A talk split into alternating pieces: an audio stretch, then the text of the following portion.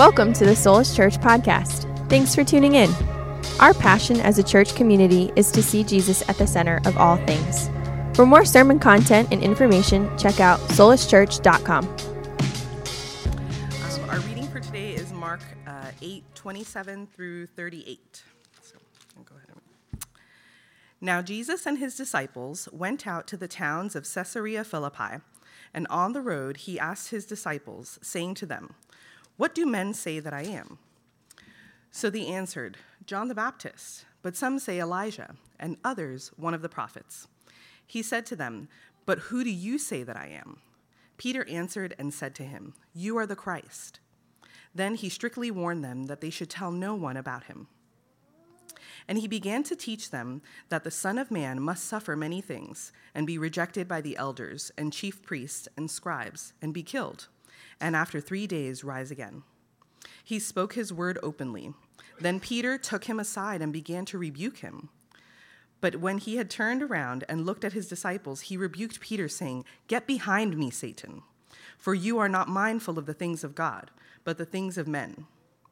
When he had called the people to himself, when his disciples also, with his disciples also, he said to them, "Whoever desires to come after me, let him deny himself and take up his cross and follow me.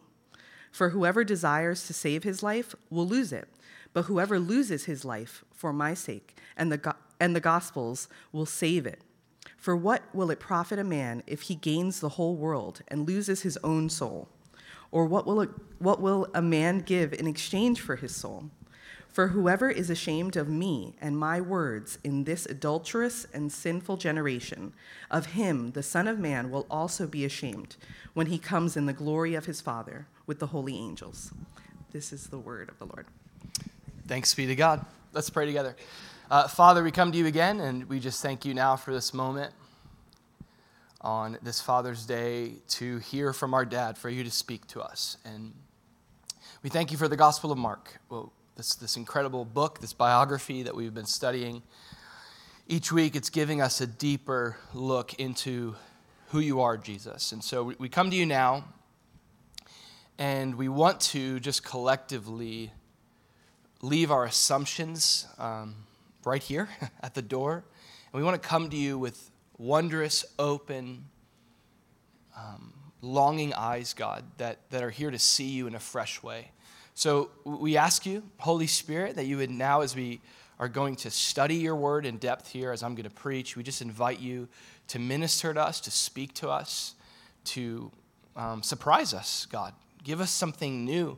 And, and God, ultimately, our prayer is that you would meet us here, that you would speak to us in the individual, special ways that you do when we gather here in your name, around your word. So we love you. We pray you'd bless our time um, in your word now. In Jesus' name, amen. Amen. You may be seated. Uh, wait. Oh, sorry.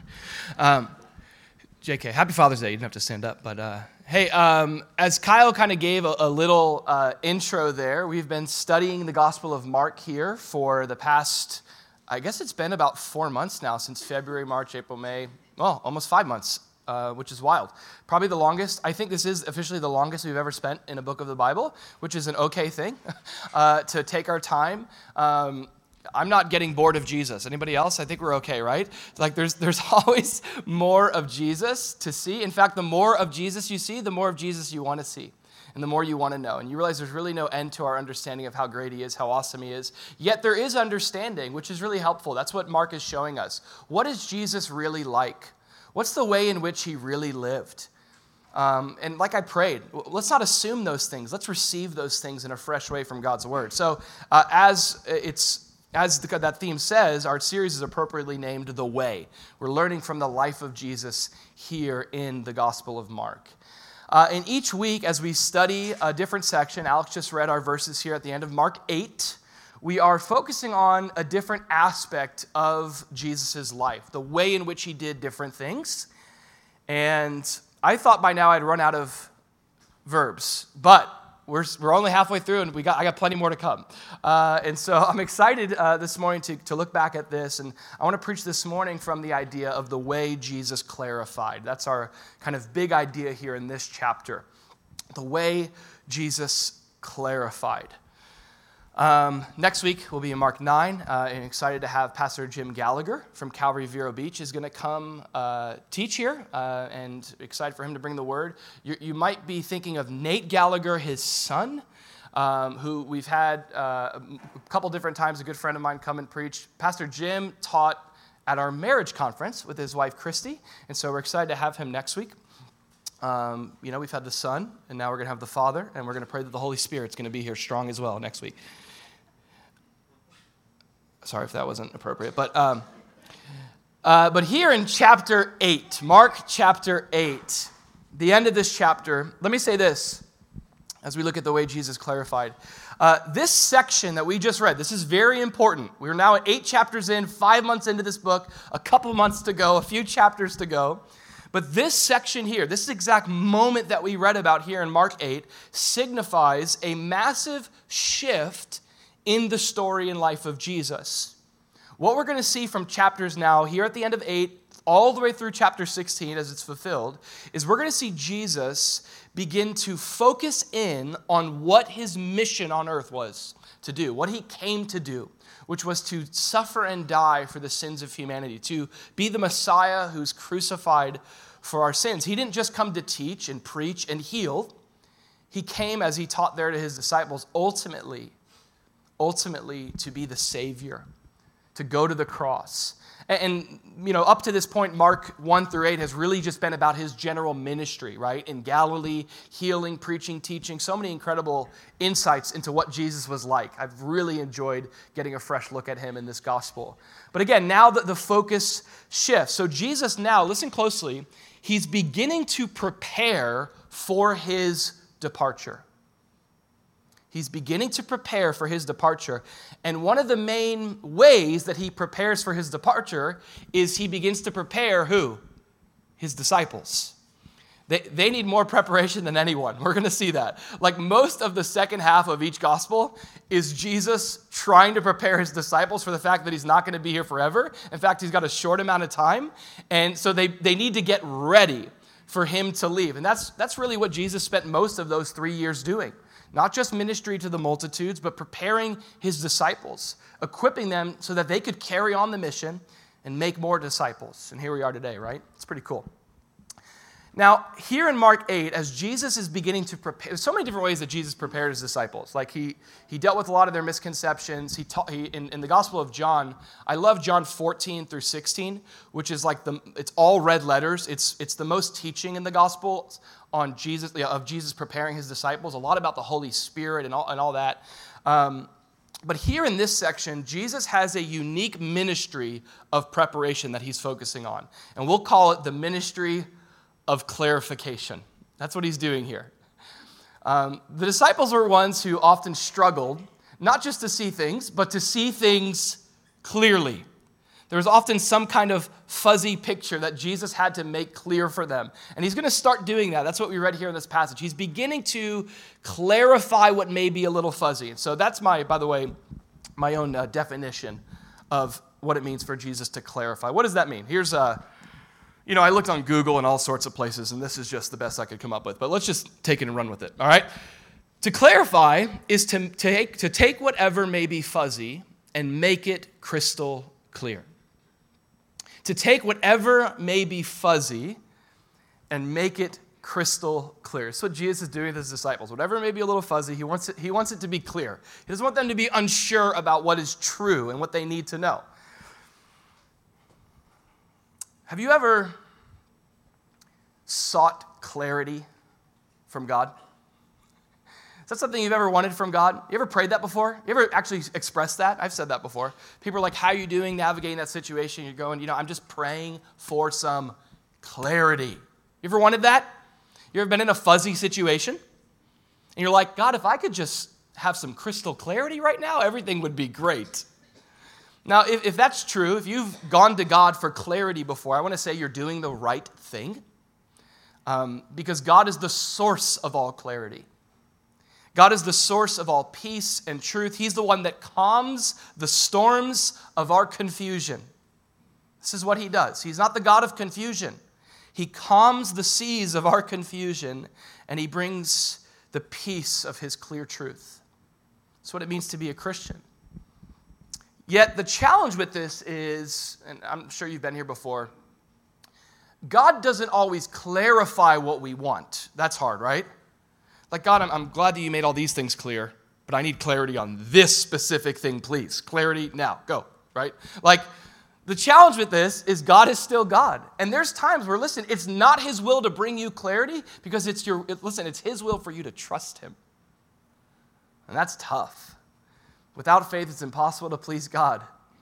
And sometimes it's it's not God's will to give us perfect clarity in every situation of life. But on the flip side, there are some areas of understanding, listen closely, where clarity is essential. You can't get clarity everywhere, but there are some areas that you and I must be clear on. There must be clarity. That's what we, we see here with the disciples. And it's funny that as Jesus is trying to do this with them, the context of it is really beautiful. It's, it's almost poetic um, because it, it ties into what we studied last week. Do you remember last week we talked about the way that Jesus enlightened? And that it's really kind of a similar theme to the idea of Jesus clarifying. I guess the difference would be this. To enlighten is to help you see, but to clarify is to help you see clearly, right? And there's even a great picture of this towards the end of what we read. Do you remember this? At the end of Mark eight, there's this story. This is the last thing we read, all right, in Mark eight. Jesus takes a blind man by the hand. He leads him out of town. He spit on his eyes. No, chilling, spit on his eyes. And put his hands on him. And he asked him if he saw anything. And he looked up and he said, I see men like trees walking. So it's kind of like, all right, it's kind of working. But it's a little fuzzy because he thinks people are trees. That's not going to work. We got to keep going, right? Then he put his hands on his eyes again and made him look up. And what does it say? He, he was restored. And what did he do? He saw everyone clearly. See, it wasn't just a work of eye-opening uh, enlightenment. The work that Jesus even does here in this last miracle is a work of clarity, enlightening his eyes to see clearly. There are three things in this passage that we read that Jesus clarifies. Uh, these three things, let me say this, that Jesus clarifies for his disciples in this passage. I want to encourage us with the fact that these are also three things that he wants to be crystal clear in our lives as well. So my prayer is that we generally walk away here with clarity, maybe not perfectly in all the areas that we want, but at least in these three key ways. He's preparing his disciples, and he's got to make some things clear. He starts with this. The first thing that Jesus clarifies for his otherwise fuzzy and confused disciples is he brings into focus, first and foremost, the foundation of his church. Jesus clarifies the foundation upon which he's going to build his church. The church is the organized covenant community and family of God, God's children together. We see the foundation of his church clarified in a dialogue between Jesus and his disciples when he asked them this question. Jesus went with his disciples out to the area of Caesarea Philippi. And on the road, he's walking with them on the road, and he asks his disciples saying, here's the first question he asked them, which is a really great question. Who do men say that I am? I think it's important for us as Christians to have, if we're going to be effective in bringing Christ to the world around us, we would be wise to start with an understanding of cultural's perception of Jesus, right? That's what Jesus is getting them to think about. What, what is the cultural view of me? This is really important. Um, sometimes the problem with bringing Jesus to people is the Jesus that we're thinking of, it's not connecting with the Jesus that they're thinking of. But one of the, the greatest tools for evangelism is to find out from people, like, what do you think about Jesus? And, and and you can almost see sometimes there's truth embedded in whatever weird view they have of Jesus, you know? Like, oh, he was a great teacher. It's like, he sure was, wasn't he? Why do you think he was such a good teacher who spoke with such authority? You know, you could use those views of Jesus as a bridge to present the whole truth of Christ. Are you following me? Rather than just like, here's Jesus, it's like, well, who's Jesus to you? So Jesus is getting them to think about what the cultural view of Jesus is. Again, not just to leave people in that, but to ultimately bring them into the full truth of who he is. They answer, and they, they, had, a, they had their finger on the, the pulse of what culture thought of Jesus. Let me just stop and say this. Uh, this isn't an old thing. Jesus is the most polarizing popular figure from all of history. There's never been more opinions about an individual than Jesus. Did you know this? Like more than any president, okay? Like more than any, any political figure in history, no one has more popular and cultural uh, varied opinions than the person of Jesus. Um, this, this is just true throughout all of history. And in that time, they answered. He said, there's a variety of opinions about you, Jesus. Some people say that you're John the Baptist, which is my cousin. So that's weird. I can't be my cousin, you know? Aren't you glad you're not your cousin? Like, that's what Jesus is like. I'm not my cousin, okay? So some say you're John the Baptist. Why? Because John the Baptist, he stood up to the man, right? And you're like him. You're like a spiritual revolutionary, like your cousin. So maybe you're like the resurrection of John the Baptist who got his, you know, head cut off and served on an Olive Garden platter. It was beautiful, all right? It wasn't beautiful. Why did I say that? Anyway, John the Baptist. No. Others say Elijah, the miracle worker, who did powerful wonders and signs confirming his calling. And others say one of the prophets, maybe even the prophet that Moses described. Now, let, let me say this. All of these cultural views of Jesus contain some truth. These aren't insults. Like, you know, when the Pharisees were asked who he is, they're like, oh, he's of the devil. Okay? These are compliments. They're like, th- these are positive truths. But the problem with all of these ideas is they're partial truths. Have you ever had someone make a conclusion about your whole identity based upon one little part? They saw, they saw like a little glimpse of you, and they're like, that must be who they are. And, and it's not until you really come into relationship with someone and see the whole person that you understand that they're more than just that one tiny part. And maybe there's this other part that gives context to that part. You know what I'm saying? It can be really easy just to look at one part of someone and be like, that's who they are. I know. I'm like the Lord. I have perfect discernment here, right? And that's that's what's happening here. They're taking one part of Jesus, and they're concluding the whole. And I don't know if there's any greater mistake in life than to settle for one glimpse of Jesus and not the whole. Imagine God comes to manifest who he is in a person. We go, man, God, if I could just see you. He goes, okay, I'll come into existence. I'll move into the neighborhood. Like, I'll, you'll see me taking out my trash in the morning, okay? Like, I, I, that's what the Message version says, that the Word became flesh and moved into the neighborhood. I love that. And, and, and Jesus, the Bible says, he's the manifestation of God.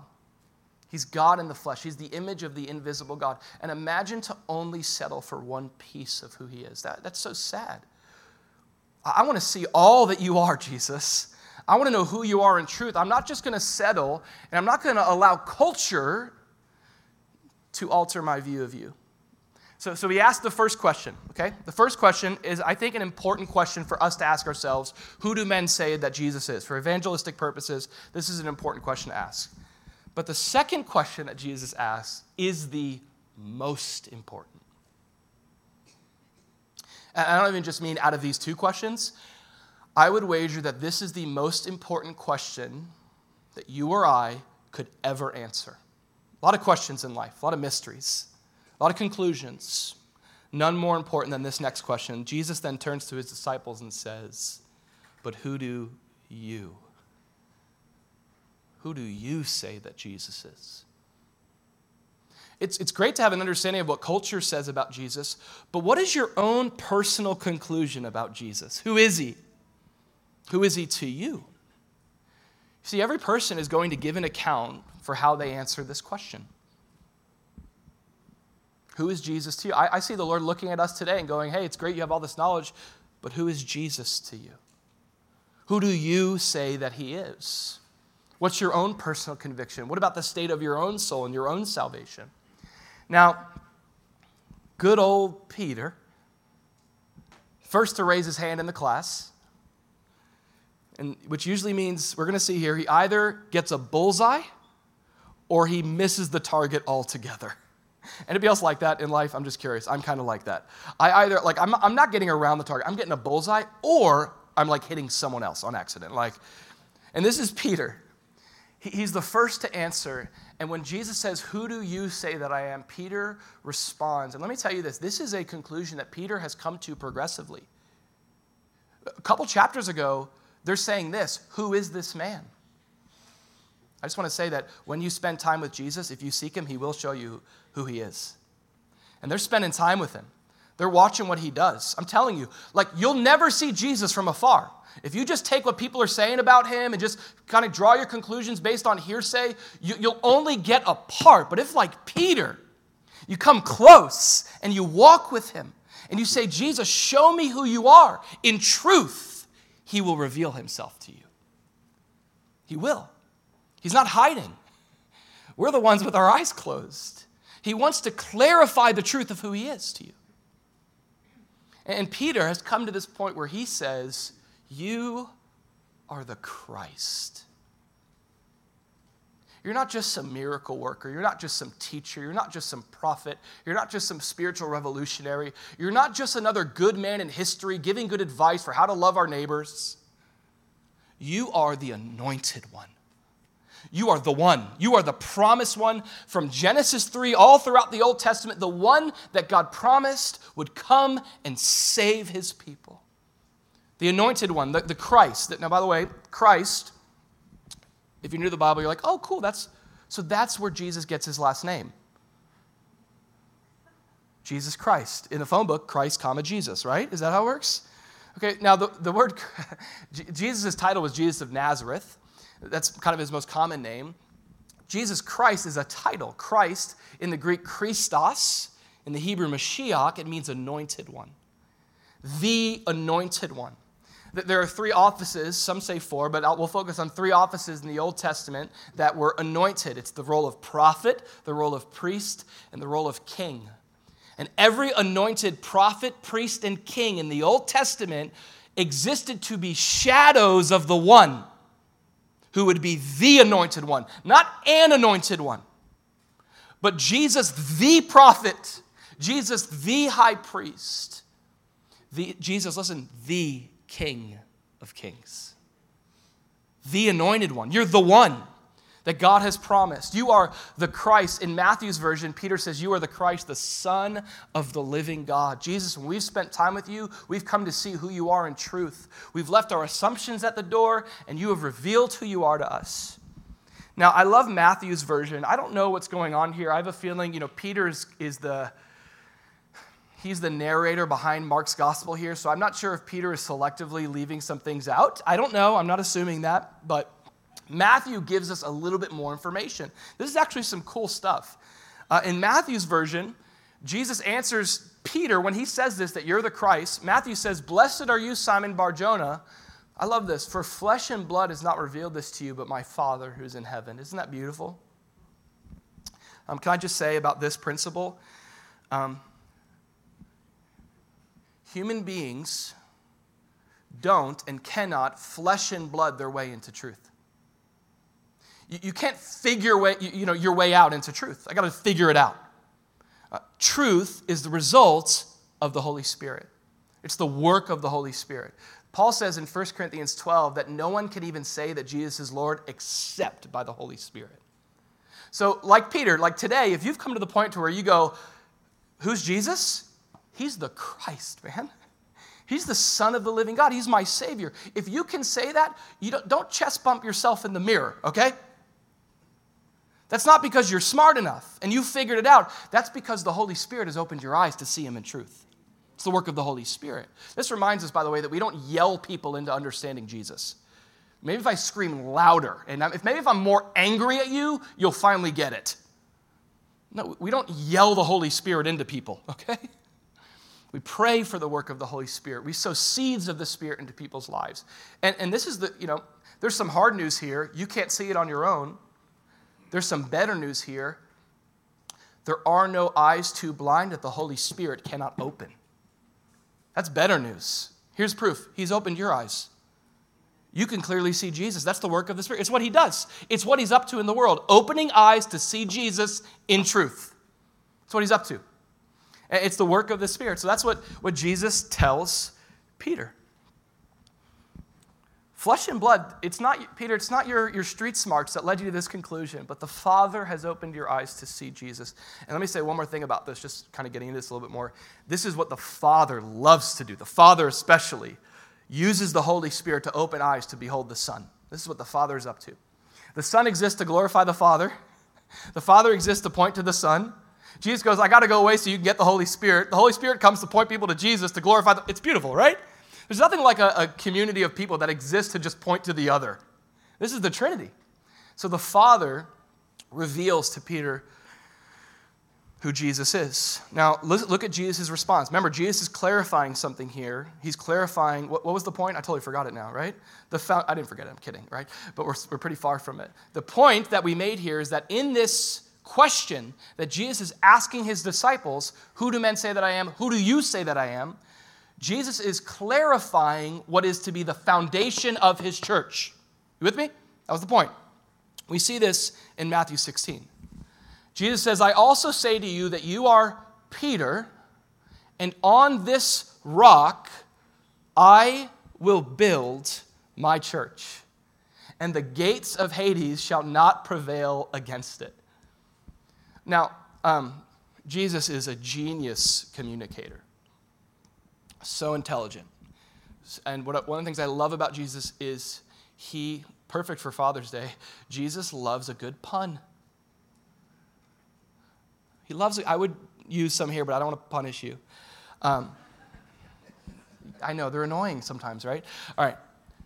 Jesus here, he, he says, he's using, he's kind of having wordplay. Now, there's a, there is some tremendous negative effects of misinterpreting this verse right here, by the way. And the way that you, by, by the way, accurately interpret a verse is with other verses. We know that, right? Right? Remember, remember Satan tempts Jesus with a verse. Doesn't Jesus, doesn't the Bible say this? He's like, Jesus is like, yeah, but it also says this. You know what I'm saying? Like, that's how you understand what the Bible's saying, is where else does it speak of what it's it's saying here? Jesus says, you are Peter, which means, in Greek, you're rock.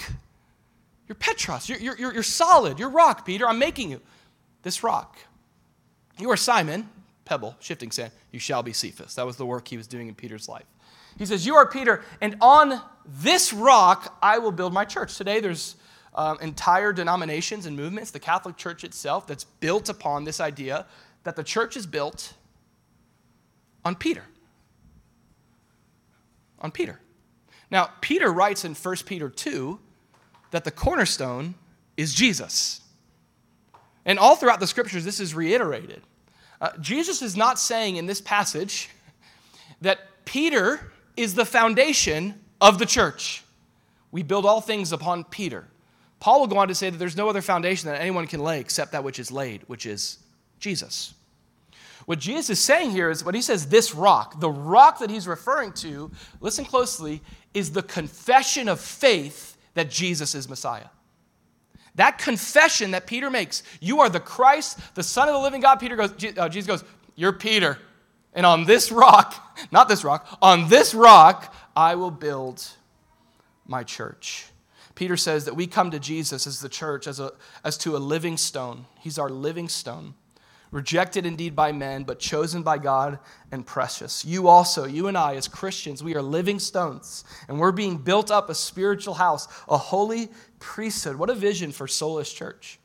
We're each living stones being built up to offer up spiritual sacrifices acceptable to God through Jesus Christ. Therefore, it is also contained in the scripture, behold, I lay a chief cornerstone, elect and precious. This is not Peter, by the way. This is Jesus. And he who believes on him will by no means be put to shame. The foundation of the church, the foundation of our lives, the thing upon which we build everything from here on out is Jesus. It's who Jesus is. J- Jesus wasn't going to gamble building the church upon a man. He was going to build the church upon the foundational truth of life, that Jesus is here and he's the Messiah. Paul goes on to say this. I got some verses for you. First Corinthians three. Paul says, we are God's fellow worker- workers. He's talking about ministry. You are God's field. And then he says, you are God's building. He says, according to the grace of God, which was given to me as a wise master builder, I have laid the foundation and another builds upon it. Paul's like, this is how ministry is sometimes. Sometimes you're not there to construct the whole thing. Sometimes God, and this might be helpful to someone, sometimes all that God has for you to do is a foundational work. Just because you didn't see the whole thing constructed or the whole thing bear fruit doesn't mean your ministry was in vain. You have a part to play. You and I are just pieces of the puzzle, right? And Paul's like, I had a ministry there in Corinth to lay a foundation. and, and now that I've laid the foundation, another is building upon it. I can't, like, people like me who are really stubborn in their faith, I've needed, like, multiple construction crews to get me where I am today. Like, just to come to Jesus and to keep walking with Jesus, I have multiple people laying foundations. I got people coming back. I got the city showing up, like, you got a permit for that? You know, I got all sorts of issues, all right? And Paul's talking about the, mo- that's very relevant to my life personally in a lot of ways, but I won't get into that, all right? Paul's like, I've laid the foundation, another builds upon it, but he says, but, but let each take heed how he builds. Be careful in, in life and in ministry and in the church as a Christian. You got to be careful. You need to evaluate what you're building on. There's one foundation, for no other foundation can anyone lay than that which is laid, which is Jesus Christ. What an incredible, incredible, incredible vision for the church. What, a, what an incredible vision for our lives. Um, here's the question that this leads us to ask. I want, to, I want you to ask yourself this question. What foundation are you building your life upon? What's the foundation of your life? What's your cornerstone? Well, I believe Jesus is the Christ. Are you building upon him? Is that confession of faith? Is the foundation of your life Jesus? Now, here's how you can know what you're building on. One of the ways you can know what you're building on is to ask, what am I building for? What am I? What, what's the goal? What's the aim? What am I in pursuit of? Well, that should show you what your foundation is. Most of life is repenting of the faulty foundations that we tend to build upon. The faulty foundations that creep in. Maybe for you right now, you're building your life upon some sort of financial foundation. If you could make this much, have this much, or because you have this much, you have some sense of standing, and it's a faulty foundation. Maybe your foundation is a social foundation. If you could, if you could impress enough people with your success, if you could make it in the eyes of man, you're building upon a faulty foundation. Maybe your foundation is a relational foundation. It's a relationship. And if you could just make this relationship work out, everything's going to be fine. And I just want to say, especially like, and, and can I say that we could do this um, as parents with our kids? We can make our kids the foundation of our lives, to the point to where they become an idol. And can I just say, like, um, you know, when you're making a relationship or a person your foundation, what you're doing is crushing them under the weight of something that they can't bear. And, and this is a dangerous place to be. You'll disappoint yourself and you'll hurt them in the process. There's also political foundations we build upon. Love your neighbor, have at it, have fun. Have political fun. But don't build your life off of political pursuits. Don't let your foundation be politics. Politics should flow out of a good Jesus foundation. How we live together matters. Next point. Maybe it's a religious foundation. You're building upon goodness and morality and church. Listen, all these things, they might be the result of a good foundation, but they make for faulty substitutes that cannot bear the weight of your life. On Christ, the poem says, on Christ the solid rock I stand. All other ground is shifting sand. It's shifting sand. Jesus is the only foundation. Jesus wants to clarify that to you and me today. The foundation of his church and our lives is him and him alone. It's Soulless Christos. And, and we've wanted that as a church to be more than a mantra for us. You know, you could say Jesus at the center so much that you forget that that's actually what we need to be after, you know? But this is really what we want to be after, not just as a church collectively, but as people individually. What's the foundation of your life? What are you building upon? Um, C S Lewis talks about the, the, the mess that we make when we put second things first versus putting first things first and getting everything else thrown in. When you put second things first, you, you miss everything. But when you put first things first, when you seek first the kingdom of God, when he's the foundation, all things will be right. I um, hope that's clear, because that's just point one. Point two. Second thing that Jesus wanted to clarify is the destination of his life. The destination of his life. Jesus wanted to clarify the foundation of his church and of his followers. It's got to be who Jesus is and him alone. Him and him alone, that confession. The second thing he clarifies to his disciples, and we're going to see, this is This is funny. I kind of imagine, like, I grew up skateboarding, and so there's this thing that can happen in skateboarding where, like, you, you've been going for a trick, and you land it, and you're so happy you landed that you're not paying attention. You, like, hit a rock or something, and you fall off after you're like, yeah, boom, okay? That's kind of what happens to Peter here, all right? Uh, uh, he kind of has a, a premature celebration of his awesomeness. Jesus then begins to teach them about the destination of where his life is headed.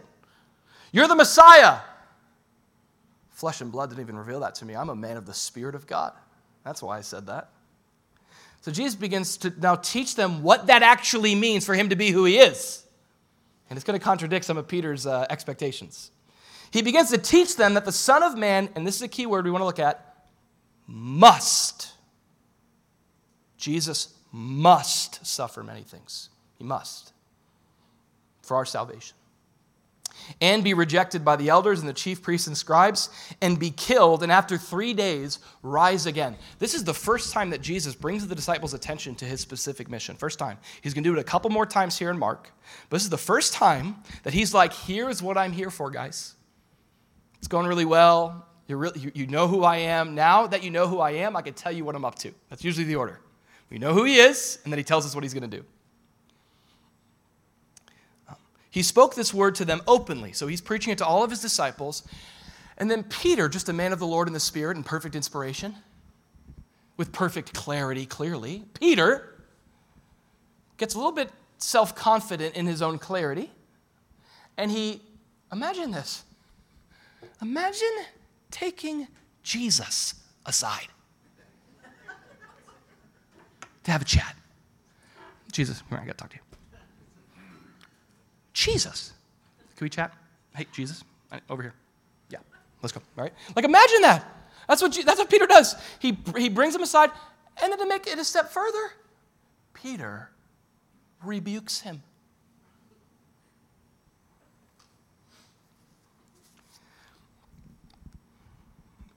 Um, can I remind you that humans aren't inerrant? Okay, we aren't infallible. That's God's word, and that's God's truth, and that's God's Spirit. Uh, there can be a danger sometimes when, well, because I've seen things clearly, here's the, here's the thought, I must see everything clearly. I see that clearly. I must see everything clearly. I must have twenty twenty spiritual vision. And this is Peter's self-confidence. And, and we can get, listen, I, and this is kind of funny because it's hilarious, actually, with Peter. Peter's life is for our almost uh, enjoyment in some ways. Uh, maybe because we're, we see ourselves in Peter, right? But there's some real danger to this spiritually. When you become overconfident in the authority of your own perspective, and you become wise in your own eyes, like, and the scripture warns against that, like, let him who thinks he sees it all take heed, be careful, you're not infallible, you see things wrong, okay? Don't be so quick to say, thus saith the Lord, and rebuke that person. No, we need to maintain a posture of humility. In fact, probably it's probably like the more truth we speak, the more we need to stay humble before the Lord and say, God, I don't see everything perfectly. It's an important posture to have. Peter uh, shows us that that posture is important by failing for us, okay? And it says when Jesus had turned around, so like, do you see the scene? Beautiful picture. And Peter's recounting this scenario. So Peter's like, and then what happened, right? So Peter took him aside. Jesus is talking to him. His disciples are over here. And it says, then Jesus turned around and he looked at his disciples. And Peter's talking to him. He's like, what are you looking at, Jesus? Everything okay? What's over there, you know? And, and then Jesus looks back at Peter, and there's, there's a serious moment of humanity here for Jesus where he says, he rebukes Peter, he says, get behind me, Satan. For you are not mindful of the things of God, but the things of men. So one second, in one instant, literally just a moment ago, Peter is inspired by the Spirit of God, he's used by God, and in the next breath, he's used by the devil. What a flip. Um, Peter is going to really learn a, a lot about how dangerous self-confidence can be.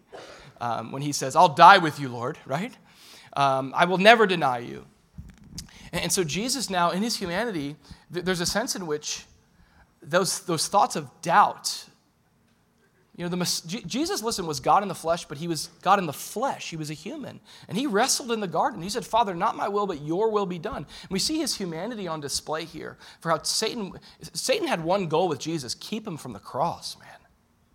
Got to keep him from the cross. He tells Peter, you're not mindful of the things of God. Even though you just were, you're not now, but the things of men. And that was Peter's problem. Peter had this human perspective, this human opinion of what the Messiah should be doing, what he should be up to. I mean, this is the Messiah. We know it's true. Therefore, now, Jesus, you're going to set us free. You're going to liberate your people. You're going to restore political Israel. And we're going to be able to sit on your right and left in your kingdom. This is going to be awesome. Free dinners and everything. It's going to be great.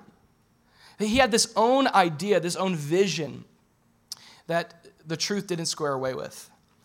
Um, now, I want us to go back to what Jesus is clarifying here. Jesus is clarifying, though, to Peter what the destination of his life is. And he says it there in verse thirty-one. He says, here's what the destination of the Messiah's life is. I, this is really interesting. Jesus says the Messiah must specifically experience two things.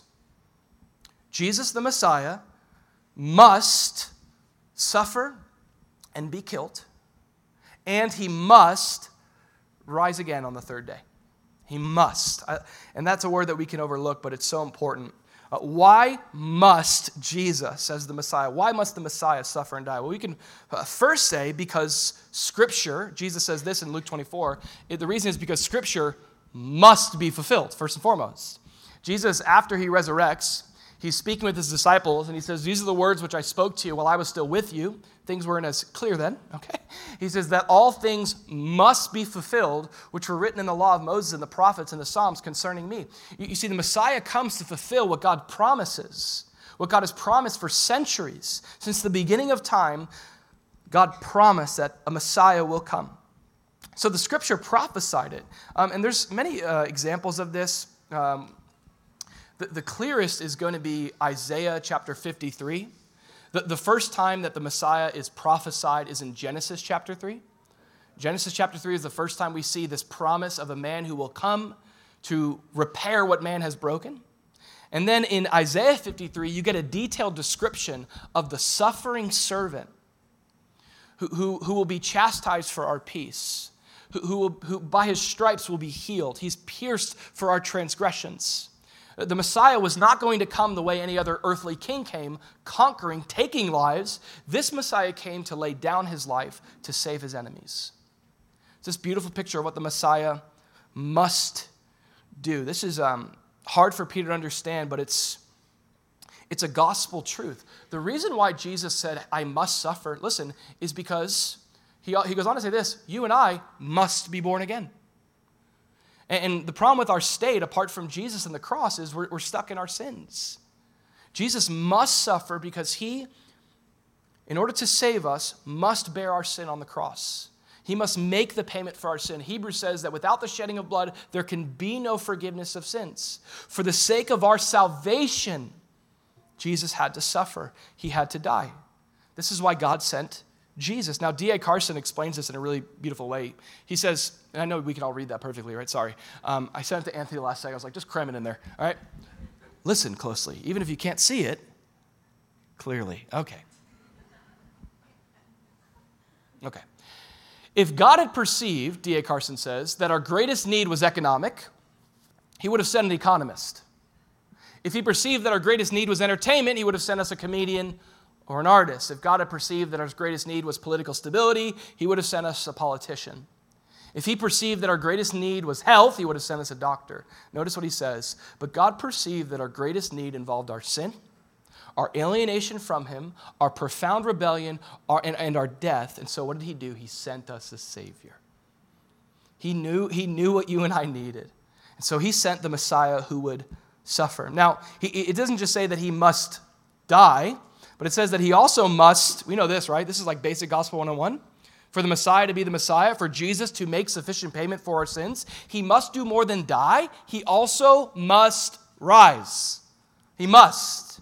And Paul, we know Paul in First Corinthians thirteen, this is like, or fifteen, this is like the Easter scripture. I think I've preached from it four times since we've had Easter. He says, if there's no resurrection of the dead, then Christ is not risen. And if Christ is not risen, then our preaching is empty and your faith is also empty. And he says, and yes, we are found false witnesses of God because we've testified that God raised up Christ, whom he didn't raise up, if in fact the dead do not rise. So in that culture, they're like, there's no such thing as resurrection. That's the idea that was bleeding into the church and messing with the gospel truth. And, and P- Paul goes, if well, if there's no resurrection, then Jesus isn't alive. And if Jesus didn't rise from the dead, the first thing he says is the gospel then is not true. Jesus must rise for the good news to be true news, right? It's so good because it's true, right? And that's confirmed by his resurrection, that he wasn't just any old man. This is God in the flesh, more powerful than death. He goes on to say, and also, if the dead do not rise, Christ is not risen. And he says this, and if Christ is not risen, your faith is futile. Notice this, and you're still in your sins. Jesus must rise, because if he doesn't rise, then the cross doesn't save. And it's been well said that the cross is payment given. Payment given. The resurrection is payment accepted. The resurrection says this payment for sin is sufficient. It validates the power of the cross. And then lastly, he says, also, if Christ is not alive, if he didn't rise, then those who fall asleep in Christ have perished. The hope of resurrection hinges on Jesus' resurrection. But because he lives, you and I, we live. So he must die and he must rise. And our last point on this Father's Day, as he clarifies, lastly, we'll close with this last one, the expectation of his followers. J- Jesus, is he's got to prepare his disciples, so he's got to make things clear. Here's what needs to be clear to you. It needs to be clear what the foundation of this whole thing is. I'm about to leave, and this whole church thing is going to be birthed by the power of the Holy Spirit, and you're going to be doing some building. It must be clear that the only foundation to build upon is Jesus and Jesus alone. It also must be clear what Jesus came to do, the good news of the gospel. It must be clear to know what Christ came to accomplish as the Savior of all men. Christ came into this world to save sinners. And lastly, he's going to make it clear to them, listen, you need to know what's expected of you if you're going to be my disciple. That needs to be clear. It's almost like, here's what needs to be clear. Who I am, what I've done, and now what I'm calling you to do. Those are the three things that have to be clear in the life of every Christian. And Jesus makes it crystal clear. And his expectations um, fly in the face of American Christianity. His expectations contradict what some authors have called an American uh, or Christian spin on the American dream. He says this, when he called the people to himself, with his disciples also, he said to them, whoever desires to come after me, let him deny himself and take up his cross and follow me. Here's what he's calling us to. For whoever desires to save his life is going to lose it, but whoever loses his life for my sake and the gospel's will actually find it. For what will it profit a man if you gain the whole world? If you live your life apart from Jesus, trying to find your life and build your own life, what does it profit you to gain all of that? To gain that which cannot bring you eternal life. To gain that which will pass away. What does it profit a man to gain the whole world? And not even just in an eternal sense, like in the present sense. What does it profit you to gain the whole world and, and lose your soul right here, right now? To be spiritually dead, to be spiritually unhealthy. What profit is it in that? What will a man give in exchange for his soul? He's having us think about that. What, what kind of decisions am I making in my life? How am I building my life? He says, "Forever is, whoever is ashamed of me and my words in this adulterous and sinful generation, of him the Son of Man will also be ashamed when he comes in the glory of his Father with the holy angels." So I, I, first of all, I love that the invitational spirit Jesus has here. That might sound like a contradiction. I love how inviting Jesus is right here. Just so inviting. I mean, he is. He, he said, whoever, and I love that, whoever. That's the first quantifier. Like, uh, there's not a certain kind of person that gets to be a disciple. Well, there is. It's a whoever, right? For God so loved the world that he says, only begotten Son, that whosoever believes in him. So this is where it starts. It's got to start with the desire of whoever you are, wherever you're at. Right now, right, uh, right in this moment, wherever you're at, you can begin to follow Jesus. He invites you. He doesn't say, hey, take two weeks and clean things up and then come back to me and we'll talk. He said, I don't, I don't care where you're at. I, listen, all I'm looking for is a willing heart. So there's an, there's an invitational heart here. He says, whoever wants to follow me, whoever wants to know me and walk with me and experience new life in me, he says, let him come after me. But know that there will be a cost. New life in Jesus is found on the other side of death. Resurrection life in the Christian faith is on the other side of death and self-denial. he's prepping Peter, isn't he? Who will literally be crucified. And Peter has this vision of like uh, survival, I think. He has this vision of, of empire and what Jesus can do for them materially and politically. And Jesus goes, no, no, no, no, you got to understand what this thing's about. First of all, this thing's about me suffering and dying, death that leads to glory and resurrection life. And he says, and, and this is the way of the kingdom. And this is, if you're going to be my follower, this is the way that it's going to be for you. This is the only way to be a disciple. It's the only way to be a Christian. Central to the heart of what it means to be a Christian, which flies in the face of culture, is, listen, deny yourself. Not accept yourself. Isn't that popular? Okay. Be true to yourself. Like, I I can't give you any better advice as a Christian than this. Ready? Don't be true to yourself. There's a human nature that Jesus is speaking to here, that listen, if the work of the Holy Spirit is going to bear fruit in our lives, if resurrection life is going to be real, we, we must die to self. We must die, a, this, by the way, it's not just that he was killed. Notice that Jesus suffered and died. It's the suffering of the flesh. How many of us know that, right? It's not just a one-time, oh, I've died for Christ, I'm good now. No, that, that flesh loves to live and come back again Terminator style, okay? But this is the invitation that Jesus makes clear on discipleship, that resurrection life is found on the other side of death. Uh, Dietrich Bonhoeffer, in his book, The Cost of Discipleship, the opening line of chapter one says, when Christ calls a man, he bids him, come and die. Come and die, listen, so that you may live, so that life can truly be found. And by the way, when, when Jesus says come and die, he's not saying once, he's saying come. Paul says this, I die daily. On the daily I die. That's what Paul says. I love Paul. It's a daily thing, right? What's the illustration of like the cockroach in your house? You don't just kill it once. All right, it's dead. You make sure that thing is dead. You come back over and over again. Bring in reinforcement. All right? Six flip-flops usually involved. Six of them, right? It's a regular reckoning ourselves to be dead indeed to sin and alive to Christ. Here's what Paul says. He says, those who are Christ have crucified the flesh with its passions and desires. The context of this is the fruit of the Spirit. So Jesus says to us, hey, I have life for you, but if you're going to live, you've got to die. And maybe it's a good time right now to look at your own life and ask yourself, what's What's living? What am I allowing to live right now that needs to die? Where in my life do I need to, listen, get myself out of the way? The self is just so strong, isn't it? The self is always rising up saying, me first, what I want, what I need. Jesus says, true life is found not in trying to find your life and preserve your life, but by giving your life in reckless abandonment to the Father. There is no better life than death in Christ. That's what he calls us to. Amen?